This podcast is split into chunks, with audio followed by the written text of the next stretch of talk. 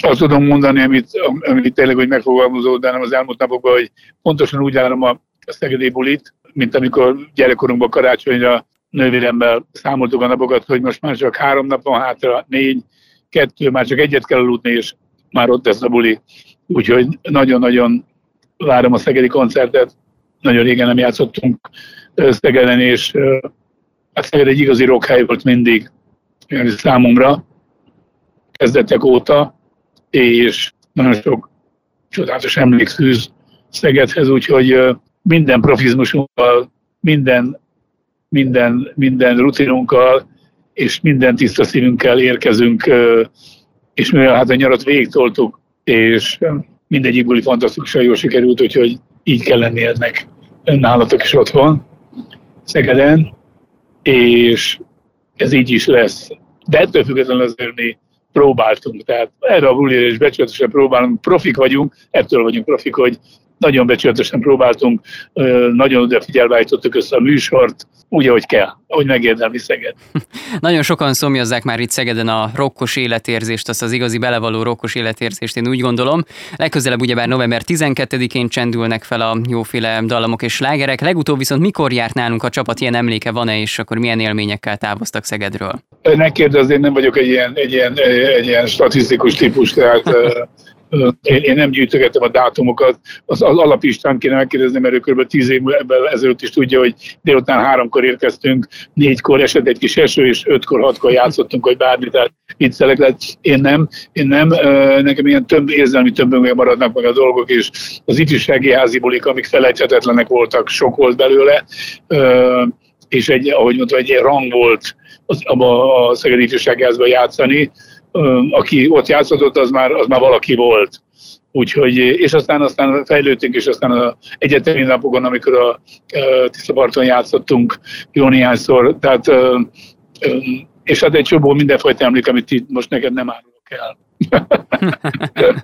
A most érkező koncert alapját, hogyha jól tudom, akkor a tavaly december 28-án tartott budapesti Retro Buli adja majd. Látványban és zenében mire készülhetnek a szegediek ez alapján? Én az úgy hiszem, hogy kiegészül abban, hogy a Retro 1 és Retro 2 bulinak egy, egy velegét állítottuk össze, sokan lógott vele, egy-két kék, egy-két kék monokli van a szemünk alatt, amit egymásnak leosztottunk, mert hát hogy ilyenkor mindenki szeretné maga négy-öt hat dalát, amit imád, az belepréselne műsorba. Uh-huh. Tehát akkor megint 40-50 dalt kéne játszani, és akkor négy órás buli lenne, vagy öt amit gondolom a szegediek nem bánnának, de hát kinyúlnák. Szóval az a lényeg, hogy, hogy a két nagybuli anyagát mixeltük, és abban érkezünk. Meg hát a 48 év ami bennünk van, avval. és hát ez alapján nyilván jönnek majd a bakancsos korszak slágere is, hallhatja majd ezt a szegedi Így közönség. Milyen a kötelezőket nem... ezer örömmel nyomjuk, a kötelezőket ezer örömmel nyomjuk. Azt mondják kötelezők, egyszer mondta Mick Jagger, hogyha 50 éves korában a Satisfaction kell énekelni, akkor tökön szúrja magát. Én nem mondok ilyen hülyeséget. Én 85 éves, 90 éves koromban is nagyon szívesen ilyen eljátszom Szegeden a kört és a kölyködet és az éjjel érkezemet, a gyere tehát bármit szívesen. Őszinte vagyok, a fiatalabb érát erősítem, ezért is vagyok éppen kíváncsi a kérdésre, hogy milyen emlékei vannak ebből a korszakból, és hogy, hogy milyen érzést ad át majd a koncert itt, itt Szegeden, és mire számíthat akár egy fiatalabb is, hogyha kilátogat majd november 12-én ide. Hát nézd, erre hadd mondjak egy anekdótát, a fiam, aki 18 múlt 19. éves tavaly nyáron a legnagyobb budapesti park bulira érkezett, és elhozott egy, egy ilyen 5-6 hét olyan, olyan srácot a sűrből, akik nem voltak még Eddebulén. Uh-huh. Ezt én kértem föl, elhozta. Hát az elején még ilyen aranyos, jópofatod, ez a tinédzseres nyegle mosolyogások voltak ott, el voltak ott a közelünkbe. Aztán lement a buli, visszaérkeztek, és egy teljesen más megjuhászodott csapatot állt. És mondom, mondom azt sem mondom, nem tetszett nekik ennyire, mi ez Azt mondja, nem tetszett. Ez azt mondja, nyomták két és órát, azt mondja, el vannak ájulva. Hát ők egy óra után ugráltak, és egy óra után azt mondja, le voltak merevedve, el voltak ájulva, el voltak fáradva, és nézték, hogy apád, aki 70, 70 elmúlt, az két és fél órát nyom a színpadon, énekel, végigmozog, minden egyebek, tehát e, erre számíthatnak lendületre, szenvedélyre, mm, imádjuk azt, amit csinálhatunk, ezer hála a teremtőistennek, meg, meg az eddatábornak, hogy mi lehetünk, hogy, hogy a dalaink, hogy 242 dalunkot is abból válogathatunk, és ezt, ebből, ebből, ebből 150 biztos, hogy velünk énekelnek mindenütt az országban. Mi kell még? Egy jó pohár bor, a szerelmem csókja, meg egy kis jó lapjárás, és egy gyönyörű este Szegeden. És akkor kerek a világ. Ki hát... meg ahogy bozog, meg, meg örjön, meg degenerálódik, az minket nem érdekel. A Szegedi bulin hagyjuk, kész a boldogság szóljon, ezzel a boldogság. Ott folytatnám most, hogy az Edda ugyebár egy igazán jól összeszokott csapat, ez vitathatatlan. Az elmúlt évek, évtizedek alatt viszont arra vagyok kíváncsi, hogy mennyire lehet érezni egymás rezdüléseit a színpadon.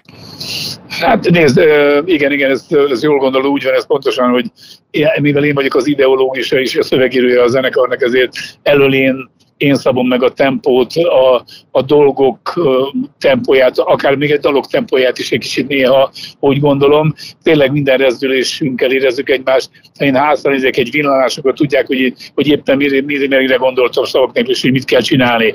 De ez, ez soha nem ment, tehát jó pofá, nagyon, de volt, amikor egy-két rock buli megvadultunk, akkor oda meg lehet őrülni, és akkor, akkor meghűltünk, és kész, és akkor lehetett az.